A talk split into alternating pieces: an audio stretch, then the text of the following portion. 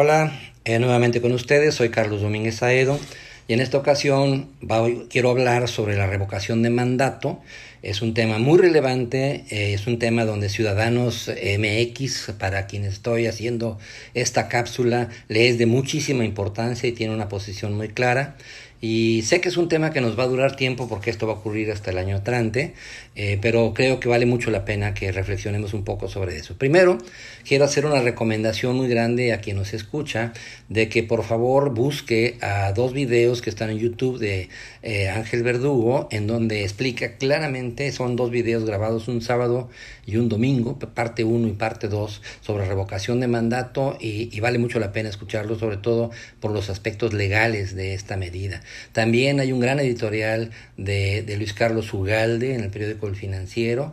También José Goldenberg escribió al respecto. Eh, Ricardo Holmes, que voy a mencionar algunas cosas particularmente de él. Beatriz Pajés. En fin, hay muchos artículos muy interesantes y todos coinciden en que es una medida equivocada la revocación de mandato. Yo coincido con ella y ahorita voy a tratar de explicar los porqués de esta conclusión.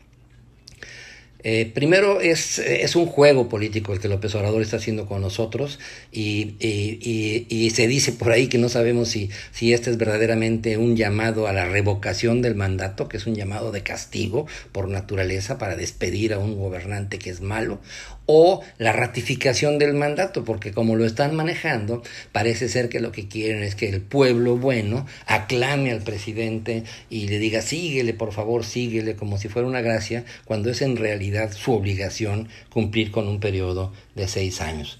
Hay dudas legales con respecto a la retroactividad o no, porque cuando, cuando la elección del año 18 ocurrió, no había la revocación de mandato. Y entonces, y ahora tampoco incluso existe la ley, la ley regulatoria de la revocación de mandato. Entonces, ¿cómo se puede aplicar la revocación de mandato a un presidente que fue electo sin esa, sin esa, uh, sin esa medida, ¿no? Entonces, pero bueno, es discutible. Yo he escuchado a, a, senadores hablando a favor de que sí se puede y otros hablando de que no se puede. Pero es un tema que, que, que, que ya iremos discutiendo más adelante en el tiempo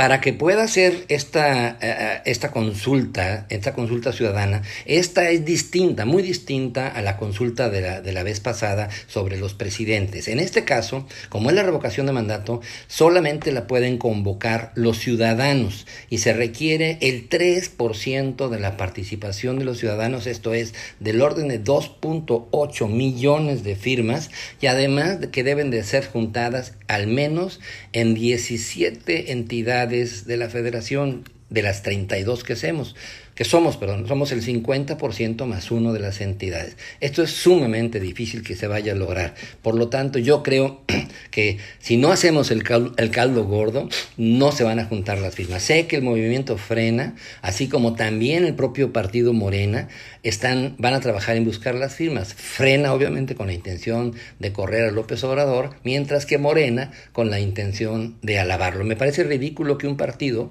junte firmas para la revocación de un mandato de su propio presidente. Entonces eso simplemente demuestra que se trata de un juego político y no de una verdad, verdadera consulta democrática. Para que sea vinculante esta decisión, significa que sí se juntaron las firmas y sí hubo la, la, votación por la revocación del mandato. Para que sea vinculante, esto quiere decir, para que sea obligatoria la decisión que ahí se tomó, tienen que haber participado al menos el 40% de los ciudadanos del padrón, que significa del orden de 37, 38 millones de ciudadanos. Yo personalmente creo que no, no van a ir pero ni lejos esa cantidad de ciudadanos a votar por una pregunta tan, tan, tan absurda como la que están haciendo ahorita para uh, ratificar al, al presidente Andrés Manuel López Obrador. Si la otra consulta dice el INE que costó 528 millones de pesos, esta que es muchísimo más amplia y que se pretende la participación de muchísima más gente, pues va a costar 1.500 millones de pesos o 2.000. ¿Qué no tendremos otra cosa los mexicanos en qué gastar 2.000 millones de pesos del, del pueblo, de nuestros impuestos, en algo más productivo que una, una encuesta tan absurda como esta, habiendo tantas carencias en medicamentos, en el cáncer, el propio manejo de la pandemia?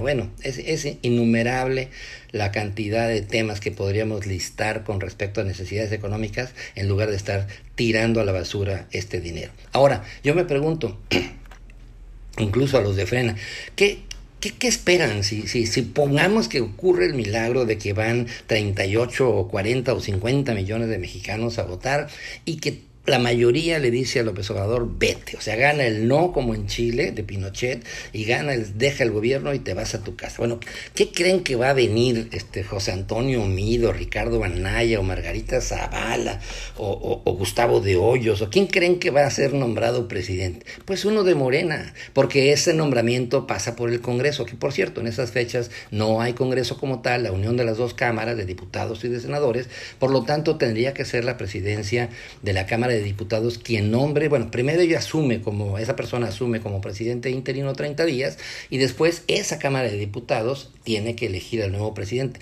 Pues a quién van a elegir? Pues a un morenista y a un morenista posiblemente más radical y más enojado, porque ya le corrieron a, le corrieron a su jefe, el presidente de México. Eh, ¿Qué pasaría? ¿Por qué no pensamos un poco ¿Qué sería de esta revocación sin, sin Andrés Manuel López Obrador? O sea, olvidémonos de Andrés Manuel López Obrador, pensemos en el año 24 o en el año 30, 2030, donde ya tenemos un nuevo presidente o presidenta de México, hombre o mujer, y, este, y de veras ahora pensemos en la revocación de mandato. Esto genera un problema, para mi gusto, muy interesante que a mí me lo hizo ver Ricardo Holmes, el del artículo del Universal. Recomiendo mucho que lo busquen. ¿Qué es lo que pasa? En el ejercicio del gobierno existen siempre dos formas, dos actividades que tienen que estar ocurriendo. Hay que hacer política, hay que quedar bien con los electores, hay que quedar bien con la oposición, hay que tender puentes y hay que estar construyendo buenas voluntades. Pero al mismo tiempo hay que hacer administración pública y la administración pública en muchas ocasiones eh, conduce a decisiones que no son del agrado de la ciudadanía, que no son populares, como por ejemplo en la pandemia se tuvieron que tomar el año pasado y este año posiblemente se están tomando decisiones que son muy incómodas, como la obligación de usar el, cubrebocas o la, la, obligación de presentar cartillas de vacunación para, para poder hacer ciertas actividades. Y bueno, y hay mil, mil, mil decisiones que tiene que tomar un gobernante del Ejecutivo caso el presidente de la República, que posiblemente no sean del agrado de los electores. ¿Qué pasa si ponemos revocación de mandato al medio periodo? Pues de que el presidente nunca va a tener tiempo de tomar las decisiones de Estado, que son difíciles porque tiene la urgencia de quedar bien con su electorado para que no lo corran. Y entonces no le estamos dando la oportunidad o la libertad de ejercer el gobierno de una forma correcta y completa. ¿Qué estamos produciendo? Estamos produciendo gobiernos populistas. Entonces, la revocación del mandato yo creo que es una mala idea, yo creo que no debe de estar en nuestro esquema democrático nacional. Los países que la practican han producido gobernantes muy, muy irresponsables y muy populistas, porque precisamente todo el tiempo tienen que estarse cuidando de que causar buen impacto con los electores para que no lo corran en su trabajo. Mis recomendaciones, no le sigamos el juego a esta absurda pregunta y este, que terminemos eh, eh, eh, los seis años del gobierno de Andrés Manuel López Obrador, preparémonos para el 24, ahí sí, grandes alianzas, excelentes candidaturas, propuestas de gobierno que sean absolutamente valiosas y ojalá podamos regresar al rumbo que este país traía, que si bien tenía muchos defectos y carencias, es mucho, pero mucho mejor del ritmo que estamos apuntando ahora. Muchas gracias y nos vemos en una semana, nos escuchamos en una semana. Muchas gracias.